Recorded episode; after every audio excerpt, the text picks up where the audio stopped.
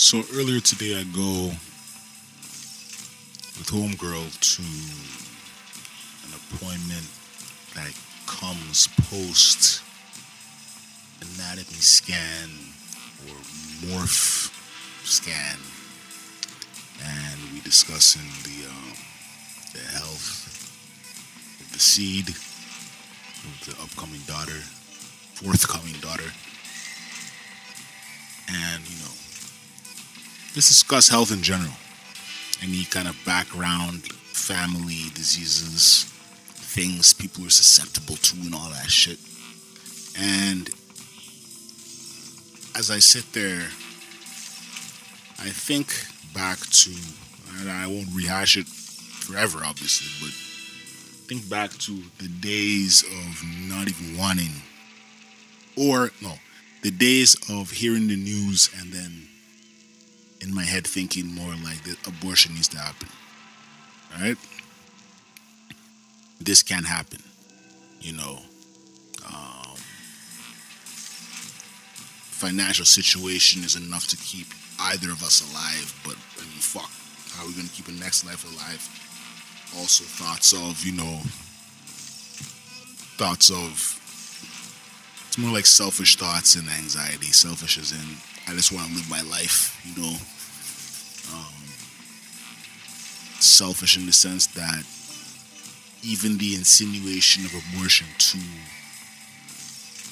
baby moms is like, yo, you're ready to put someone else through that so that you can feel, so that you can be free, basically. Because she got to then go live her life knowing that some dude got in her head and, and you know, influenced her decision. And I ain't the type to manipulate people or get into their heads, so there's that. Right? Like I really believe anybody can do whatever the fuck they want. And it also in this scenario takes two to tango. Point is, I'm very glad after after oh yeah, so I hear the heartbeat. And I'm like, damn. Very loud. very loud heartbeat. You know? It was like on megaphone type shit. And I'm just like, damn, this baby good. You're healthy, your heart's beating. So I know, I know. Let me warn you now.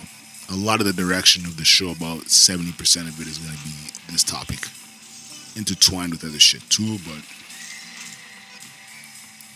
just bear with me. If for those of you that stick around, bear with me. For those of you who are like, I didn't come for this, then you can leave. But I'm glad that um, it's interesting when you just accept the forthcoming fatherhood, the forthcoming daughter relationship, and all the changes that you know. It's like life has changed immediately. It's there's a bit of a buffer now, but I mean, it's not like it's like a four month buffer, but it's not it's not always going to be. Um, I mean, that goes away, and then you got to deal with the reality of it.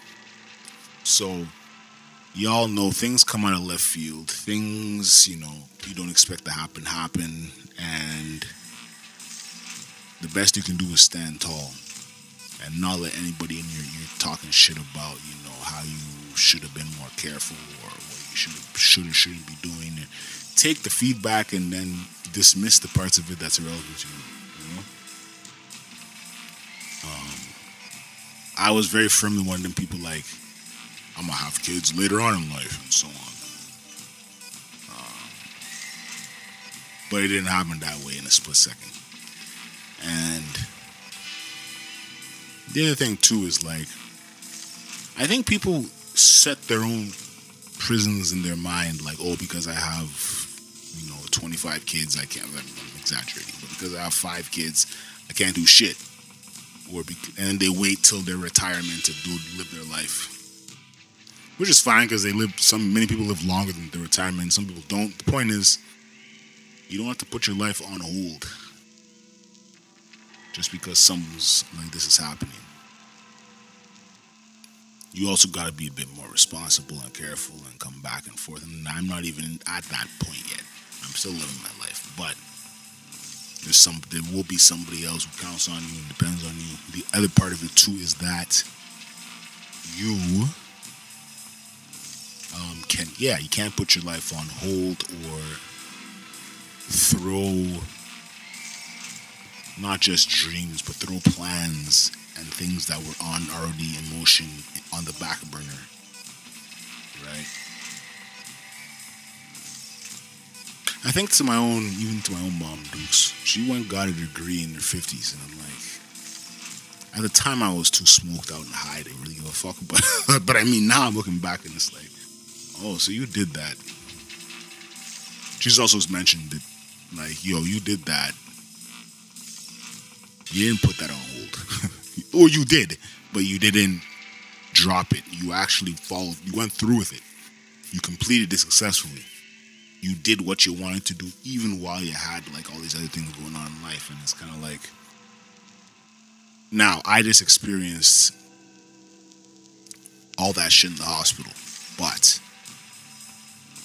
and yes fatigue exists burnout exists but that's also something that can be managed that's also something that you can you know the warning signs that's also something that you can't use an ex- as an excuse to not do things. Oh, I will get burned out down the line, therefore I ain't doing shit now.